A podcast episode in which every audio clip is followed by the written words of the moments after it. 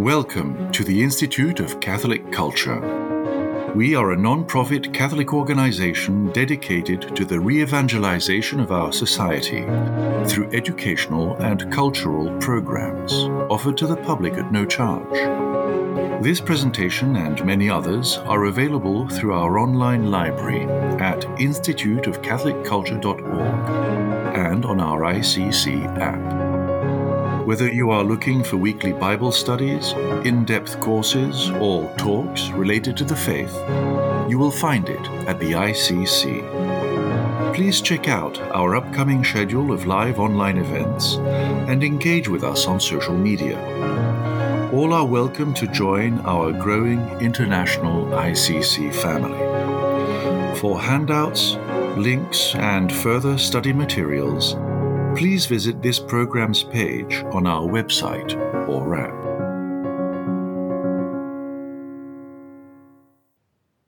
Our speaker this evening earned a Master of Divinity degree in May of 1985 and was ordained to the priesthood for the Diocese of Dallas by Bishop Thomas Tschoepe at St. Monica Catholic Church in Dallas, Texas on June 1st, 1985.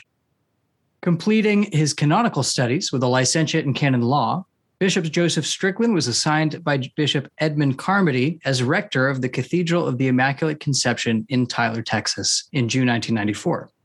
In 1996, he was named prelate of honor with the title Monsignor by His Holiness Pope St. John Paul II.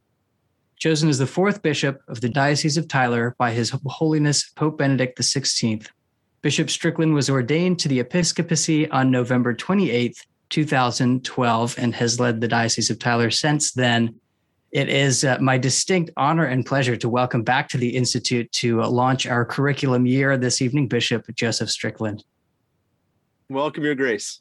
Thank you. Thank you, Father Hezekias, and thank you, Peter. So, time for a prayer. Please, yeah, open us up in prayer, and the evenings is all yours. In the name of the Father, and of the Son, and of the Holy Spirit, amen. Almighty God, we thank you for this day, for all the blessings that you offer us as we enter into these days of October. We thank you for faith and the opportunity to know more deeply the truth that your Son has revealed to us, this revealed truth that brings us the fullness of our lives, tells us who you are as our Lord and God, and who we are called to be as your children. We thank you for the witness of the saints as today we celebrate St. Francis of Assisi, a wonderful saint who had great strength and great love for all of creation and for you, Lord, as he took on the stigmata, the sign of the suffering of God's own Son. We pray for the intercession of all the saints and especially the Queen of Saints, the Immaculate Virgin Mary, as we seek to study together, to learn, and to continue to grow in this wondrous truth that always calls us deeper into the wonder of knowing Jesus Christ. We ask this blessing in the name of the Father and of the Son and of the Holy Spirit. Amen. So, thank you all. I, I really want to thank you for your commitment to learning and to know that you are the church. We ordained are here to serve you, but you are the ones in the marketplace, in the schools, in the hospitals, just in all the different areas. And so I commend you for taking time at the end of a busy day. Some places it's very much the end of the day. It's sort of getting into the evening here at 7 p.m. in my central time. Uh, but I thank you all for participating what I've uh, titled this, and it really is more of a theological reflection than any deep theological study. I'm I'm daunted by the names I've heard that uh, are far beyond me in theological prowess. But I love the Lord. I love His church. If that's a credential, then I will claim those credentials. But I I titled this "The Facets of the Mystery," and what we're talking about is power and how it's exercised in the church. Let me just read the little paragraph that I shared. You may have seen this, I'm not sure, but my primary approach to this presentation is to offer more of a theological reflection than a deep theological study. The topic is worthy of at least one di- doctoral dissertation, but in the limited amount of time we have and the limited resources I bring to the question, I believe the best, best I can offer is approximately 45 to 50 minutes in what is considered to be an overview on the topic power and authority of Christ in his bishops. So I begin with that whole idea of power. As a bishop for just almost exactly 10 years, it's very daunting to realize the authority and the power that a bishop has. But I think we all need to highlight that, not to get us bishops carried away with that authority, but to recognize the power of a bishop is really kind of frightening uh, for me as a bishop because when I say this needs to happen in the Diocese of Tyler, 33 counties here in rural Northeast Texas, um, I have the authority to make it happen. Uh, certainly, people have the authority to respond or not to what I've decided, but a bishop has a lot of authority. But we need to always root that. And I ask your prayers for me and for every bishop, from Pope Francis, the Bishop of Rome, to every bishop around the world. We are really all the same in what the church defines us as bishops, as successors of the apostles. And we are called to exercise the power and authority that we have, always with humility. And if we look to Christ, that's easy to do but because our Lord is deeply humble. I, I think that's one of the, the greatest reflections that I've been blessed with in almost 10 years as a bishop is to keep going back to the humility of the Lord of the universe who became a child conceived in the womb of a human woman, a sinless woman, absolutely, the Blessed Virgin Mary, but a real woman, not divine. Here in East Texas and probably in some of the areas where you are, um, our understanding of Mary is challenged because people think, oh, they worship Mary. Of course, the church has never done that. And as I've tried to tell the people here, uh, part of as we study power and authority, Mary has tremendous power, but she's the first to always point to Jesus for any power that she has to intercede for us and to bring us closer to God, Father, Son, and Holy Spirit. So we ask for the intercession of the Blessed Virgin Mary for the church and for each of us as individual members of the church.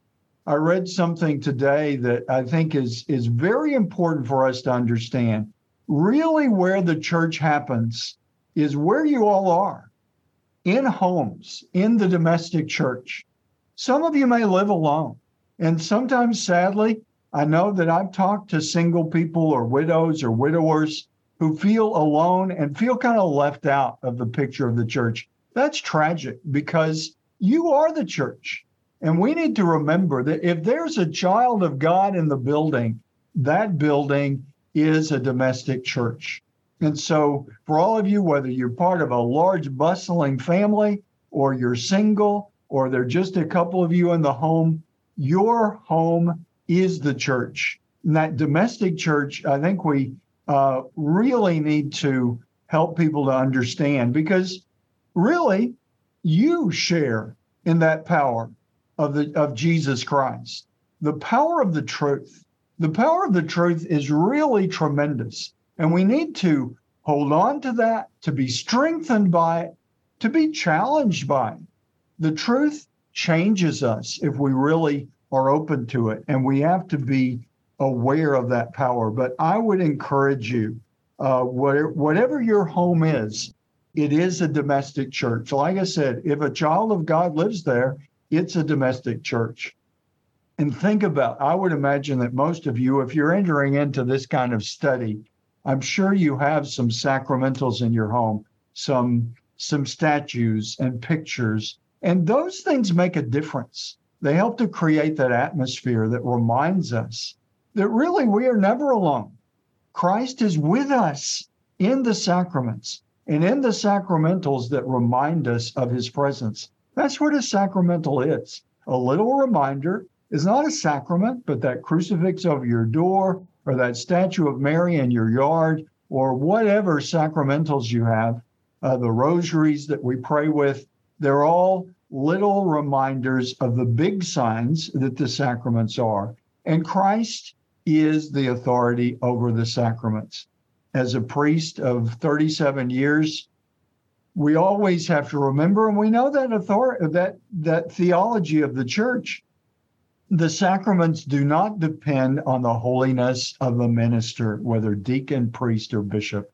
And, and in this time especially, we need to remember that to pray for all ordained ministers and to recognize that when the sacraments are celebrated validly, according to what the church gives us in our ancient rites, and uh, we believe that Christ is acting. And that's what we need to remember. The power of the sacraments is the power of Christ. And that has to be very strong for all of us, especially in this time, because things are said and things are being pushed that are not of Christ. And we simply have to acknowledge that, not in a way that causes us to despair, but I'm sure that too many of us, probably all of us, uh, know people that have said they're leaving the church or they have left the church. Um, that is tragic. And you have the power to continue to reach out to them in a welcoming of love. Come back to the truth.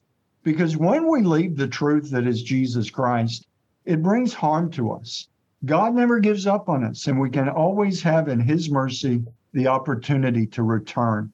But um, I am glad to to speak on this topic of power because we we pay so much attention to power in the world. Money is power. The voice of the media is powerful. We talk about powerful nations, but as we look to Christ, He tells us all power in heaven and on earth has been given to him by the Father. He's the divine creature. And I, I, want to be very clear with that. Don't report me to the theologians. He is fully God and fully man, but he is fully man. And that's a great mystery and all things but sin. And so Jesus shows us. Someone said recently, and this is something that I think is very important for me to remember, for all of us. I'm just Joe, ultimately yes, I'm a bishop and I have a great responsibility and a great authority and power. But ultimately, before God, we are all simply sons and daughters, and we need to continue to humbly do our best to, to live that truth. But someone pointed out recently, we can use the, the great theological terms that are beautiful and complex, like the hypostatic union of the God man, Jesus Christ, fully God and fully man. Certainly, he is fully God, and we need to always remember that. He is God's divine Son, come to dwell with us. But I think what I was reminded of, and I mentioned as we talk about power, is he is the model of humanity for men and women. He shows us how do we live as beings created in the image and likeness of God. And really, if we think about that, we do have tremendous power. We have a power that no other creature on earth has. And sadly, too many, and we are, I'm a sinner, we all are. Too many of us use that power in dis- the ways that are distorted by sin. And we all lament that. We see the world in too many ways unraveling, but we trust and believe that Jesus Christ is Lord of his church. Jesus Christ is Lord of creation, granted by the Father, Father, Son, and Spirit there in those beginning verses of Genesis that tell us God is the creator of all. So, all of that hopefully echoes and reminds us of what we talk about when we talk about power and authority of Christ and his bishops.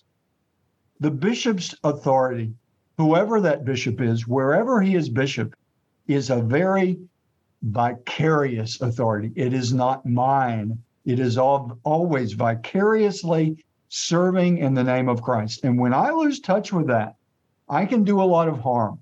And we've seen that through the ages, and we sadly see it happening now. We need to pray for bishops. Um, I joke with my priests and the people here in the diocese. I thank them for praying for me, but I, I acknowledge that they have to. It's built into the Eucharistic prayers. At a bare minimum, we pray for the bishop and Pope Francis in the Eucharistic prayer. That's because we need your prayers. Bishops need the prayers of the faithful. Let me begin in my outline with just we just celebrated the archangels um, september 29th st michael the archangel his name means who is like god. And this is a basic element of authority in the church. That title of st michael who is like god? We need to to take it in a, in a lot of different senses mainly an answer to a question really who in the world is like god no one. And, and certainly St. Michael in his battle with Satan, who pretended to be, he's the great pretender. And Satan is having a field day in the church and in the world today. But Christ has conquered him. And the Blessed Virgin Mary crushes the head of the serpent that represents Satan. So I think that I was inspired to start there with this discussion or this I guess it's a monologue really, but uh, maybe we'll have some discussion toward the end. But the name of Michael, who is like God, that is the basic foundation of the power of Jesus Christ. Jesus tells us, especially beautifully in John's gospel, but really throughout the gospels, Jesus reminds us that he is one with the Father and he is exercising the authority of the Trinity. That's Jesus' authority. So beautifully, he models for us in his humanity. He's fully God and fully man in the humanity of Jesus Christ. He models for us that he's always looking beyond himself. That's what we have, we must do. He, in the great mystery, he is God. So, how is he Father and Son and Spirit? I do not claim to be able to give you a nice, simple explanation of the mystery of the Trinity. We can come at that from various directions, and that's a whole other talk, a whole other topic for that we need to really delve into. Who is like God? God is, is basically the answer. Who is like God? God is like God, Father, Son, and Spirit. Anyone else who pretends to be like God is on the wrong path. And that's what happens over we all do it. I I confess. I do it. I'm a sinner. When we sin, we're saying, well, in this, maybe it's a big mortal and destructive aspect of our lives, or it's that nagging imperfection that we all struggle with. But ultimately, when we sin, we say, I think I'm like God. I'll be like God in this moment. And thankfully, we repent and we realize our foolishness and we could create that cycle over and over again. I would imagine most of us, and I certainly would confess that this is true of myself. Um, I've heard a lot of confessions, as I'm sure Father Hezekiah has. And people will often say probably something that you say Father, I keep repeating the same sins. That's our human condition. Not to be satisfied and say, well, the same thing as oh, I'm just going to keep rinsing, repeating. We are challenged to go through those basic imperfections. As I talk to people about the seven deadly sins, as we go through that list of lust and greed and gluttony and sloth and wrath and envy and pride, there's one that, you know, flashes in big red lights for all of us, and maybe more than one but at least one is the dominant way that we say, uh, and this I play God, and I decide what God has revealed as truth that I need to humbly embrace. No, I keep bucking against that. And so I think that's a perfect place to start with the, the name of the Archangel Michael, who is like God, only God. And we have to keep going back to that and humbly acknowledging when we depart from that. The second point I make when Jesus is conceived in the womb of the Immaculate Virgin Mary, the humility of Almighty God shows us that humility is rooted in any real power. Jesus shows us that. And and we see that played out in the in the strictly secular human world that we all live in. When a leader in the world, and whatever it's a, a business leader or the leader of a family or whatever way leadership is exercised in, in the strictly human reality, when humility is left out of that picture, I mean, just for us as humans, when an author- a human authority loses their humility, whoever they have authority over is in trouble because humility goes with real exercise of power and real um, real ability to to wield that power in any constructive way. It's so tied with Christ in what he does at the Last Supper. He models for us. He models for me as a bishop, for for all of us bishops, priests, and deacons, for all the ordained. We're meant to serve. We're to be the servants of the servants of God. We're all called to do that. And when we forget that we're called to serve, we lose the real ability to wield power. Um, we can still have the power, but it becomes so often it becomes abusive when it gets disconnected from humility. And Christ models that for us. We're we're just in the midst of this. Um, thankfully, thank God, we're in the the post Roe v. Wade world. But I think we all see it's still not a simple world. It's not like, oh, it took care of everything. In many ways, the complexities are still there because the the power is still there. The power to destroy unborn human beings is still there. So Jesus really shows us as he becomes one of us in that very moment of conception what humility. It is awesome. The humility of the Son of God as he does the will of the Father, as he begins that human journey, as we all did, as he continues that journey in the humility of being a newborn child. There's nothing with less power than a child in the womb and a newborn infant. We've all probably in our studies, we're aware that virtually every animal in creation is more able to to navigate the world newborn than a human being is. I mean, and they're and even newborn. I grew up with cows and horses. Amazingly, within minutes, they're up and walking. How long does it take us?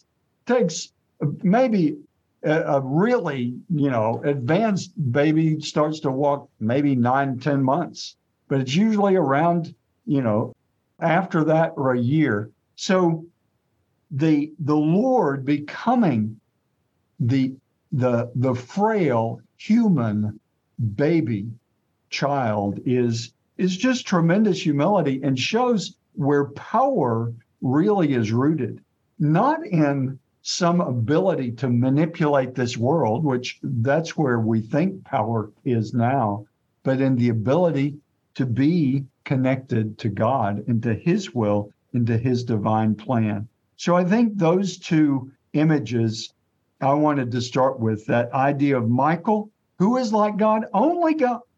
God is the only likeness that we can look to. And we're made in the his li- image and likeness. And that's a great reminder for us. And then the humility of Christ being conceived in the womb of the Immaculate Virgin Mary. I move on with looking at some gospel passages, beginning with the Gospel of Luke, chapter 9, 46 to 48, that I believe further amplifies this basic pillar of authority in the church. For the one who is least among all of you is the one who is greatest. Let me le- read those few verses from Luke chapter 9. And look how this begins an argument arose among the disciples about which of them was the greatest. Ever had those arguments? We've all had those arguments. The disciples are beautifully human, aggravatingly human, and even Christ, you can see sometimes his aggravation with them. And probably we can look at them. I, I love to look at St. Peter. It's like, Peter, you know, he, he's a great leader, but he also you know, he gets caught up in the things that all of us get caught up in. But here we have an argument arose among the disciples about which of them was the greatest. Jesus realized the intention of their hearts and took a child and placed it by his side and said to them, Whoever receives this child in my name receives me, and whoever receives me receives the one who sent me. For the one who is least among all of you is the one who is the greatest. So I think there the Lord speaks beautifully about the new world that he brings us. And I think we always need to remember that. We hear about a new world order, and that's a, you know, a scary phrase, at least in my opinion. God's plan, the the new world, and, and scriptures speak of a new heaven and a new earth. It comes with the incarnation of God to become one of us. A creature enters into creation, and it's a new ball game ever since. We're living in that new world. I love to tell the, the people here in the diocese, and I, I, I urge myself, we need to live as first century Christians in the 21st century. And what I mean by that is we need to remember that the tremendous advances of Christianity in that first century, it happened because they were close to Jesus. They were literally had walked with him. And then they were, it's sort of, I mean, you could see in the early fathers sort of a competition with, you know, I was closer to the guy who was closest to Jesus. And we need to have that same kind of fervor that we are closest to those who are closest to Christ because we know we're tapping into real power, real authority only when we tap into Jesus. And that's what he models for us in those verses from the Gospel of Luke, reminding us the world is always getting caught up in who's the greatest, but we are called to be great in Jesus. And as a and part of my growing up is right here in East Texas. I was ordained for the Diocese of Dallas, and then Tyler was created as a diocese. I've been here all my life. We're we after a lot of growth in the Diocese of Tyler, we're about eight or nine percent Catholic, and that's after growth. We're still vastly the minority, but I think that's a blessing in some ways because it's a reminder to us of we've got to stay close to Jesus Christ. And I, people tell me, Bishop, you talk about Jesus a lot more than than I hear other bishops. We need to talk about Jesus.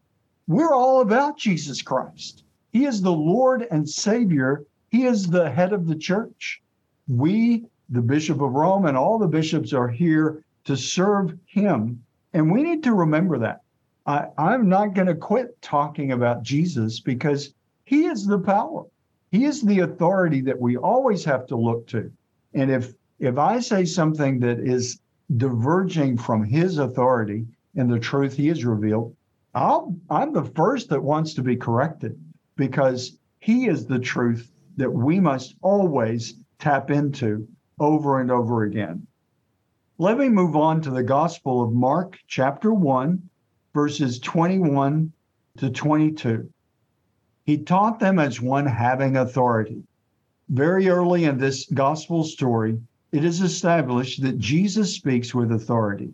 This highlights a basic aspect of how he presents himself to the world.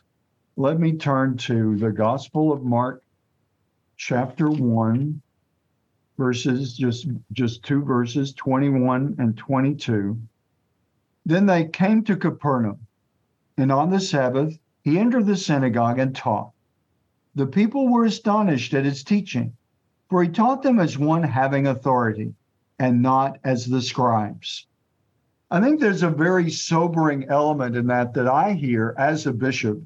Um, the scribes were religious leaders in that day and that time in the Hebrew community. The scribes and the Pharisees we hear very often But Jesus is telling us, he, he says this in many different ways in many different passages, but he teaches with authority. And this isn't Christ speaking, but the, the gospel commenting really. The people were astonished at his teaching, for he taught them as one having authority and not as the scribes. I think that's a reminder for me and for all of us, again, uh, to, to look to the authority of Christ, to look to Jesus for the authority. I see that we're blessed to have a, a wonderful vowed religious sister with us, and uh, probably others uh, that just one that I see on the screen. But we need to remember that Jesus is the authority. And when we're on the right track, and I'm sure all of you have, have taught classes and you've been involved in various ways, when we're teaching Christ, then people will listen. When it's authentic truth, people will listen. I mean, I'm astonished at the people that listen to me. I mean, frankly, that Father Hezekiah and, and Peter contacted me, Bishop of Tyler. Probably a lot of you have no idea where Tyler, Texas is because it's a small place. But I've been heard and I'm, I'm humbled to be heard but it's only because I speak about Jesus and his authority, because he's the one that speaks with authority. And I need to remember that. We all need to remember that. We have conferences of bishops and we have the synod going on, and all of that can be great. But if if it moves away from the authority of Jesus Christ, then it's in trouble. I don't care what the structure is or what the the provenance of that truth that if it's moving away from the truth of Christ, we need to just raise our hands and say, I'm sorry, let's go back to Jesus. Let's go deeper into him. Let's, you know, humble ourselves and say, it, it can happen. It happened through the ages. It happened as Paul speaks to the Galatians, you know, uh, about there is no other gospel we've always got to go back to Christ, to listen to his words and to be renewed in our relationship with him. Uh, I'll just give a, a plug about for all of us. And, and I think we need to remember this as we are continuing here in this country with the Eucharistic revival, which absolutely, I think all of us would agree, we need a Eucharistic revival. But as we do that, let's remember that we tap into the authority and the power when we are in the presence of our Lord and Savior, body and blood, soul and divinity, really there in the Eucharist. Believe me, it is daunting for me as a sinful man to stand there and celebrate Mass. And I encourage the priest in this diocese, I'm, I'm sure Father Hezekiah shares with me the the awe that we need to have. And as we celebrate St. Francis today, he speaks beautifully of the world should tremble when the priest holds in his hands and says those words of consecration, and bread changes from mere a flat piece of unleavened bread to the body and blood, soul, and divinity of Christ. Talk about authority. Talk about power. The power of the Eucharist in the words of Christ being spoken by a man who's been ordained. That is is literally playing with fire. And I, I pray for all of us as priests who are burdened in a sense with doing that. It's a joy, but it's also a burden that we need to take very seriously. Pray for your priests, pray for your bishops, pray for the deacons who assist them, because there's tremendous power there because we're holding the the power source of the universe in our hands not a reminder not an idea not a beautiful image but the real power source is right there. That's what we need to remember. And to as we read about him in his word to remember he's the word incarnate. That's where our strength has to come from. Um, as we continue in the gospel of luke chapter 2, 46 to 49.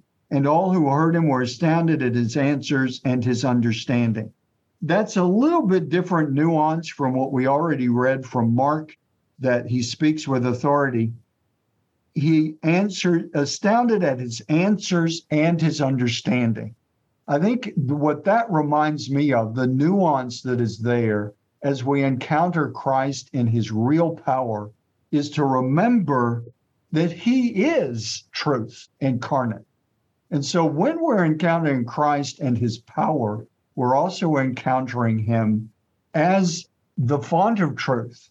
I'm often intrigued by uh, Jesus as he stands there before Pilate, and Pilate really representing the, the power of the world, the power of Rome, which was the superpower of that time.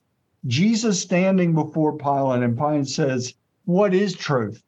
And there, there's so many different ways to reflect on that moment in the gospel. And in a sense, it's the world. Pilate is speaking in terms of humanity in an arrogant way, saying, What is truth? And he's saying that to truth incarnate. I think what I'm reminded of in Luke chapter 2, verses 46 to 49, his answers and his understanding. He is the source of truth. We can come to a deeper knowledge. We may not be blessed with infused knowledge like some of the saints, but when we are, are truly doing our best to study and spending time in the presence of the power source of the universe, Jesus Christ, I'll testify to you for myself. Spending time with Christ in the Blessed Sacrament gives me greater strength. And I'm a weak and sinful man, but the Lord can do wondrous things with us. And he tells us that as his priest, pray for the priest to step away from the committees and all the activities and even celebrating the sacraments, step away from all that busyness and spend time with Jesus in his presence, in his real presence. And all of you can do that. Hopefully, you have Eucharistic adoration, or even if it's not adoration, to simply pray with Christ in the tabernacle. There's great strength. He's the power source. Remember that. Let your imagination embrace that. There's no greater power than the Lord who is in that tabernacle. Think about the closest tabernacle to where you are and remember to plug in to that power source because that's what we bishops and priests and deacons need to remember we can all get caught up in in authority and, and all the tremendous decisions that a bishop has to make every day and the authority to move priests here and there and to make these decrees. And but we need to humbly remember our real power always flows from christ. A couple more um, quotations in matthew chapter 16 verses 19 and 20 after peter's confession Jesus speaks of the keys of the kingdom of heaven. Keys are a significant image of the authority given to Peter, along with the power of binding and loosing, which is given to all the apostles as well in Matthew 18 18. So we have Peter receiving the power of binding and loosing. Matthew 18 18, Christ refers to all the apostles receiving that power of binding and loosing. That ancient image that comes right from the scriptures the image of the keys to the kingdom, I think, is an image, as we talk about power and authority, uh, it is a, an image we need to remember. All of us deal with keys. I remember as a pastor, I used to be frustrated by the number of keys I had to carry around because we had a lot of buildings, a lot of locks. We where do locks come from? Locks are necessary because we forget the power source.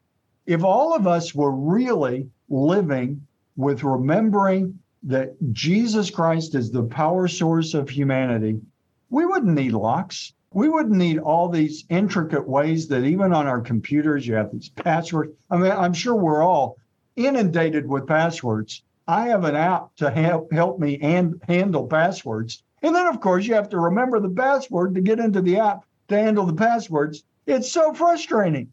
And I think I often remember that we are in that shape because we forget the power source. We forget the truth. and we all wander off into our idea of what's right and true and and the the thieves and there's a little thief in all of us i'll confess for myself because we all sin but the thieves find ways to get around whatever algorithm whatever ways that we create more intricate keys and locks the thieves find ways to get around them so i think there's a, a, a real beauty in that image of Peter receiving the keys of the kingdom of heaven because we all know about keys, and Jesus knows in the first century to the 21st century, keys are still necessary because we have locks that have to be unlocked. And ultimately, because we disengage from the power source. The final quotation that I'll share is from Matthew the very end of the Gospel of Matthew 28, verses 16 to 20. Jesus commissions the disciples to go, therefore, and make disciples of all nations. Here he states that all power in heaven and on earth has been given to him. Let me just turn to those verses of Matthew. We've all probably practically know them by heart, but it's worth reading one more time. The eleven disciples went to Galilee, to the mountain to which Jesus had ordered them. When they saw him, they worshiped and they doubted. When Jesus approached and said to them, All power in heaven and on earth has been given to me. Go therefore and make disciples of all nations, baptizing them in the name of the Father and of the Son and of the Holy Spirit, teaching them to observe all that I have commanded you and behold, I am with you always until the end of the age. This, in my translation of the scripture, and probably some wording similar in most translation, the heading for that final paragraph is commissioning of the disciples. I think we need to really focus on that, embrace that, and remember the power source of the universe has told us all power in heaven and on earth has been given to him. He is the power in the universe. All power, not just the spiritual power, but the power of life, the power of existence. All power is granted to him by the Father to be a creature with us, to be fully God and fully man, and allowing us to see that power, which in John's gospel says so beautifully that power that Jesus speaks of in Matthew's gospel is love because God is love. But that love is the greatest power because it's the fullness of what love is. We look to a crucifix and see Jesus living out what love really means. It means pouring oneself out for others. It means desiring and living and sacrificing for the good of the other. That's the love that Christ models for us. And it's the power of his love, the power of the universe. So it, it all comes together. There's so much in this passage. We could go on for another hour just looking at the Great Commissioning passage, where it's very telling.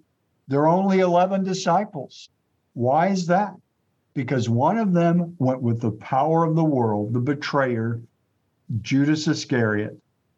There's a little bit of him in all of us because we're sinners. We turn from that and we turn from that and we turn from that. But the temptations are always there as long as we're breathing. And that's why we need to turn to the power source that is Jesus Christ. And what does the power source tell us? Is the mission of the church. Go therefore and make disciples of all nations, baptizing them in the name of the Father and of the Son and of the Holy Spirit, teaching them to observe all that I have commanded you. And behold, I am with you always until the end of the age. That is, in a couple of verses, a description of the mission of the church to go out and baptize in the name of the Father, Son, and Spirit, not in our name, but in the name of God, Father, Son, and Spirit, and to teach them to observe all that I have commanded, the deposit of faith, the truth that Christ has revealed to us. And as he says, I'm with you until the end of the age. He's with us in word and sacrament. So, as I conclude, I would just encourage all of us to really be joyful and be strong in our joy in the midst of all the chaos we're seeing in our nation, in our world, in the church, sometimes sadly in our own families, in our own churches. We see a lot of chaos, we see a lot of evil at work, but let us be joyful that this same commissioning, it hasn't gone away. And the Lord is with us, especially in the Eucharist, but in all the sacraments and in the Word of God. We have to look to Jesus and His Word. And we're just celebrated, I may have mentioned already, St. Jerome. We just celebrated at the end of September. And he reminds us in that beautiful quotation of his ignorance of Scripture is ignorance of Christ. Ignorance of Scripture, in, in terms of our conversation this evening, ignorance of Scripture is ignorance of real power, where the real power is. And when we're ignorant of that, we're going to look for power somewhere. And we see that over and over again in our society and even in the church. When we're ignorant of the real power source, we look somewhere else because we naturally gravitate to power. That's part of how God has made us in his image and likeness. We want to look to the real power of truth. And when we're not seeing it, we're going to find a counterfeit that we're going to plug into. And it short circuits us when we plug into a power source that isn't real. So, thank you for putting up with me for these 45 minutes or so. Thank you for your commitment to seeking the truth. Thank you, Your Grace. Thank you so much for, first of all, your time commitment being with us, but also your beautiful words full of wisdom and uh, and so many gathered here uh, uh, pray for you and appreciate what you have uh, stood for uh, in the church and and see in your efforts um, a, a, real desire to be faithful to the source of power himself um, and always be at service to him in your role as a bishop and in overseeing those who God has placed under your authority. So on behalf of of so many gathered here from all over the United States and beyond uh, here at the Institute of Catholic Culture. Thank you. Uh, the first question coming in here, and there's probably been about 30 questions that are very similar. How are the laity called to respond in faith and obedience when a bishop abuses his uh, his power and authority? Well, that's a that's a hot seat question for sure, but uh, it's important, and it really is. I'll share with you that what I find to be the best answer that I've heard, because it, it brings it right down to your home, your family, your reality. If, and I, I think in ter- terms of, I grew up in a family of six kids. If my father had come home one day and said, kids, go beat up on your mother. You know, the kids can't say, well, dad said beat up on you mom so we're going to come and slap you around. No. The the truth is the truth. You can't say well this authority told me to go against the truth so i'm going to you know obey the authority. I think that's a good grassroots kind of approach to answering that question certainly i mean every person is created in the image and likeness of God, and they deserve our respect. Those, I mean, in your studies, you you talk about those in the the confusion of Confucius and all of that. They're still to be respected. And just because I'm a Catholic bishop doesn't mean that I can't get confused and get off track.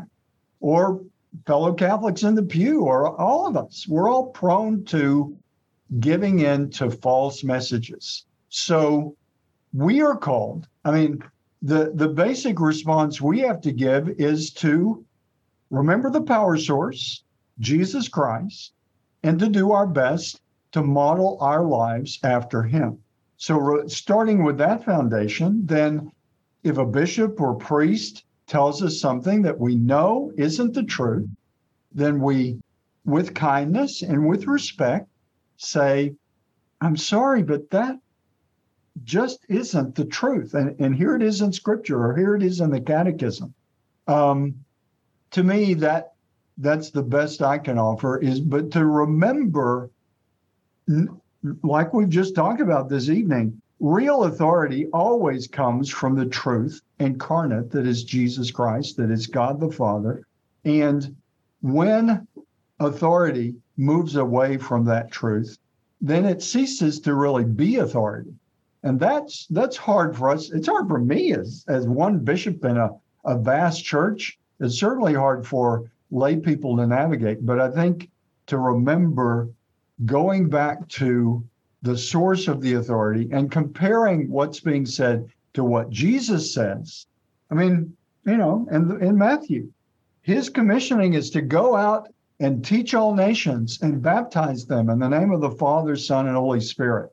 He didn't say, do it for a few centuries, but then stop. He didn't say only to this group or that group. He said, teach all humanity, baptizing them. And so, going back to the power source, if someone tells us, oh, evangelization's over, or we don't need to bring new people into the body of Christ, we have to say, I'm sorry, but the power source says contradicts that. And we do it with respect and, and clarity, and ultimately remembering I'm called to live the authority of love incarnate. And so we do it with patience and with love. And I'm famous for long answers to short questions. So I'm sorry. Thank you, Your Excellency. Uh, related to that, so you you were just using it kind of as an analogy, the, the, the image of a mother and father. But earlier in your talk, you were talking a lot about the domestic church. So uh, th- this question kind of flips that back around. Then, what does authority look like in the domestic church, and what would be your advice for fathers and mothers to bring their children up in the faith with their authority? Well, um, and I'm sure it, I see a lot of wonderful women of God in the in the pictures, and they. I'm sure it's a, a challenging. Um, I believe it's Paul in Ephesians. It comes around with the the mass for the Holy Family, where he says, you know, wives be submissive to your husbands, and it's like ah. Um, but we have to read that whole passage, and when when we read the whole passage, it says, "Husbands, love your wives as Christ loves the church." That means be willing to die on a cross. And then it goes on with the children. Children, you know, obey your parents. So to me, that's how authority operates. It's a mutuality, it's a complementarity. Men and women bring different gifts. And that's what we've got to hold on to tight in today's world. God created us male and female. And that reality is what shapes the home. You know, uh, it takes a male and a female to have a husband and a wife and children that, that flow from their love, participating in the creative power of God. And so all of that is the foundation of power. Does it get abused? Absolutely men abuse their power, women abuse their power, um, children abuse their power. Maybe that's one of the the growing areas of, of power abuse in families is children become the dictators. Dad has to be dad, mom has to be mom, children have to be children. That is challenging, absolutely, because you don't get much support for it. And even when I was a kid, it was challenging when there was more support. But we've got to again go back to the power source, the source of the truth. And, and again, we we have to be compassionate with each other. I see a mom, you know, patting her child on the back, and it looks like she's surrounded by a lot of kids. That's a lot of responsibility. That's a lot of work, and a lot of mistakes get made. But we have to go back to Christ, and we have to humbly, men, I'm a man, and we men have to humble ourselves and remember we're to be servants in the home. Women need to remember the same thing. We all have to serve each other with respect. But I think the best answer for how does the domestic church handle power? It's the same as the the church universal. Look to Christ. What does Christ call us to do? Your Excellency, a question coming in, um, uh, kind of catechetical in nature. Why do you why do you think Jesus instituted a church that, after two thousand years, seems to have have inevitably become burdened by bureaucracy? Why why would he choose to work through such a complex structure of men rather than speaking directly to each one of us? Well, um, that's a great question, and I think that the the answer is in the the reality it, it is for men, for men and women. And when we get involved, somewhere along the way, bureaucracy is going to develop. I think that question, like I said, I grew up in an area where there are many of the there are many non-denominational churches, there are many Protestant groups. And why is the Protestant world so splintered? It's beyond fractured at this point. It's splintered into almost individual churches, even within various congregational names. I think that comes down to the same, really, the, the great question that this person asked. It seems to be built in, it's almost like a catch 22. If you do it with humans, they're going to go toward bureaucracy. They're going to go toward power struggles. They're going to go toward the complexities that you see in the church. I think we do have to remember the the heart of the church is Christ, and we always have to be. I mean, we we celebrate Saint Francis today. He was a great reformer, and and gr- some of the great saints and theologians have said the church is in constant need of reforming because humans are doing it. it's a holy reality. The power, if we remember, is from God, but we humans. I mean, it's a human reality. It's the church is incarnate. It's not a bunch of spiritual beings that don't have to worry about how cold it is, how hot it is, how hungry I am, all these things that begin to, to wear on us. So I think it's just built into Christ becoming incarnate. He became one of us. He knows what the human journey is, and he chose to bring his spirit into the human journey. So that we haven't gotten it perfect or even close to perfect over 2,000 years is probably not any surprise to God. I mean, he knows, he knew that he was bringing it to a broken humanity, and we're going to break it over and over again. But as a church, final perseverance is what we need, as well as individuals. We just keep going, keep working, keep working towards sanctity. Some individual saints have done it much better than the universal church did, but they're just one saint that really came close to really finally living as the human person is supposed to, as God has revealed it to us. But when you get all of us, you know, it's really no, it, as probably many of us, I know it's been said to me many times, the fact that the church still exists is a great testimony to the holiness of the Spirit guiding us. Because what other human institution still exists that existed in the year 50? Um, none, really. And and I'm sure people, some people don't want it to exist any longer. Some people are afraid it won't. But the gates of hell will not prevail against the church. It may look very different. All those human institutional aspects are not essential to the church, but we do have to constantly seek reforming our own lives and reforming the, the body of the church that we're a part of.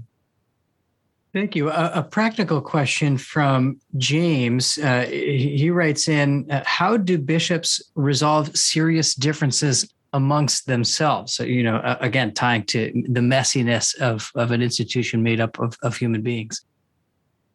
Well, um, honestly, I don't have the answer to that. And I don't think we're doing it. Um, there are serious divisions in the universal church and within, you know, the, the bishops of the United States. There's serious disagreement. I, I mean, I guess the simple answer, and it's it's hard to get to that simplicity, but look to Christ. Look to Jesus. He's the one. I mean, we talk a lot about unity among the bishops, unity in the church. Christ prayed for unity. He is the source of unity. He's the one we've got to look to and to resolve the differences. And, you know, as I've said many times, if I'm getting it wrong, show me how I need to be corrected in Christ. And I, I, I want to be corrected according to Him. But I think we've got to look to Him. We've got to look to Christ over and over and to the whole Christ, not to, I mean, you know, if you go to just one verse of scripture, you can basically have duels about everything and differences. It looks like different things are being said. But if you bring, and that's what the church has always said, we don't go to one or two verses. It's the whole of scripture that is teaching us the truth of God. So I guess my simple but not so simple answer for the bishops, for the priests in your diocese who may be divided, for your family who may be divided, go to Jesus. Go to him and humbly ask ourselves, how can I be more like him? The more we're like him, the more we will be united. Mm-hmm. Your Excellency, just two final questions, or rather uh, pointed or, or uh, maybe timely today, but very challenging to the faithful. And I, I'm sure that there are many in our in our audience that would like to hear your thoughts on on these subjects. Uh, the first one uh, uh, is this: uh, Can you speak about the situation today regarding the suppression of the traditional Latin Mass? It seems that power and authority is certainly being used to suppress, suppress tradition, but it doesn't seem that this is the authority of Christ. What are the laity who love the tradition of the church supposed to do? Well, um, again, that, that is a tough question. Um, I think, again, to be always respectful toward your bishops, but to lovingly and respectfully share your heart. I mean, I think that's the best that I can offer. Um, I mean, some, in my understanding, some have listened, and and and you have to hope that they will listen. Um, but I, I really think that that's what we have to do is respectfully. I mean, I see in our diocese, and we, we don't have a lot of the Latin Mass, but the people that are there are fervent and and uh, are very dedicated and make a lot of sacrifices to be there. So I would say to respectfully and lovingly share your heart with your bishop of why this is meaningful, why this is attractive to you, what it's done in your life to help bring you closer to Christ. And to me, that's what is frustrating. I'm a I'm a Novus Ordo priest and bishop that just began to learn something of the Latin Mass before all this controversy. Um, let's all remember what have I been talking about all evening? It's about Jesus Christ. If it's a valid celebration of the Mass in whatever language, in whatever form, in whatever ritual, if it's validly celebrating bread and wine, word being proclaimed, and bread and wine becoming the body and blood, soul, and divinity of Christ, he's where we have to start. He's where we have to end. He, Jesus Christ, has to be the focus. And if we remember that, all of us, bishops, priests, deacons, faithful, all of us, if we remember that it's all about Jesus, then we trust that he will help us find answers that we can't even imagine right now. But that, what I would encourage people that are really have been blessed by the Latin Mass to share that with your bishop and to trust that the Lord will help him to see ways, and many bishops have found ways to support properly Latin masses with FSSP or whatever communities that are firmly established, but to to really always be respectful, to be loving in Christ, even when Christ has, you know, I mean, you can kind of see his the the conflicts, especially. I mean, he says some pretty strong things to the scribes and Pharisees, but he always says it in love and in truth. And that's that's challenging. I mean, our our uh, you know blood pressure goes up, our anger, we get heated, we can say things that are not being said very well. All of us do that, bishops and priests. I mean, all of us. But I think to to do our best to lovingly share what this has done for us.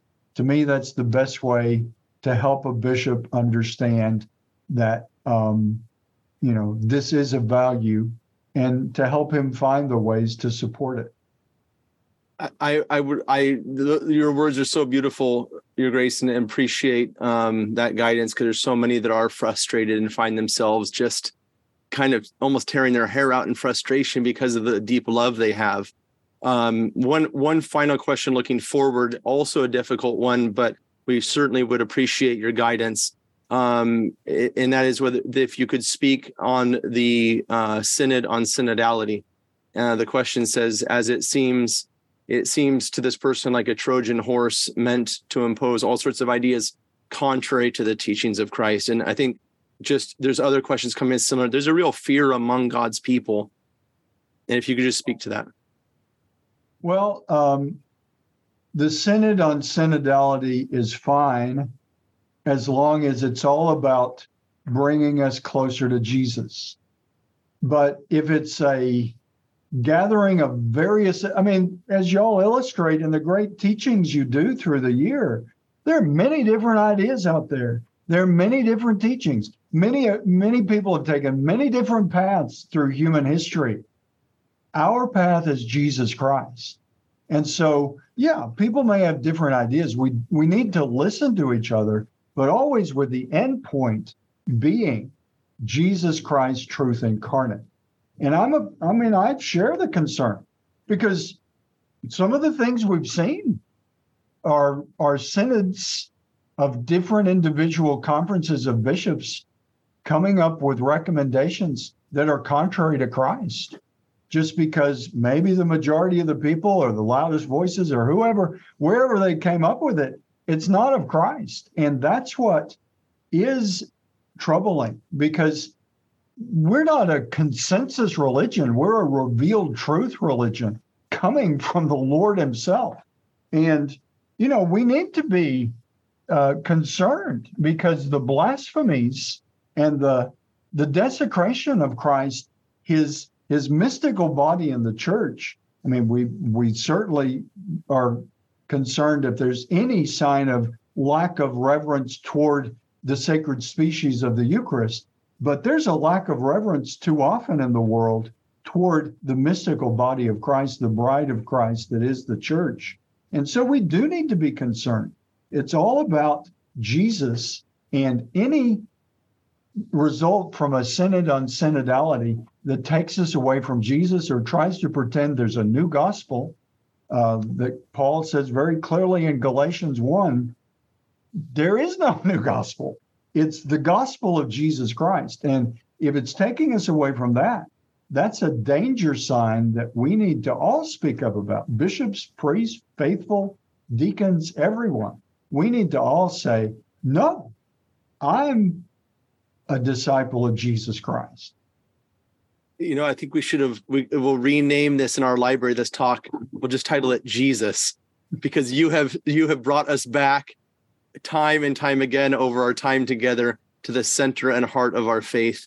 Um, and uh, we very much appreciate your guidance. Uh, we pray for you in your ministry and uh, ask you for your holy prayers also for our mission here at the Institute of Catholic Culture. Thank you very much. If I love could... talking about Jesus. he is our Lord, and He loves us more than we can imagine if we just open our hearts. Amen. Amen. Your grace, if you could please give us your final blessing. The Lord be with you. And with your spirit. Almighty God, we ask your blessing for all participating this evening, that we may all continue to seek to humbly grow closer to the wonder of who you are, Father, Son, and Spirit, and rejoice in the Son you have sent that we might know you, Father, Son, and Spirit, more deeply in our lives. And let us be a blessing to all that we encounter today, tomorrow, and every day. And we ask this with the intercession of all the saints and the Queen of Saints, the Immaculate Virgin Mary. In the name of the Father, and of the Son, and of the Holy Spirit. Amen. We hope you enjoyed this program from the Institute of Catholic Culture. Remember to download our app and share our online library with friends, co workers, and family members. To learn more, get involved, and support the Institute's work, visit instituteofcatholicculture.org and visit us on social media.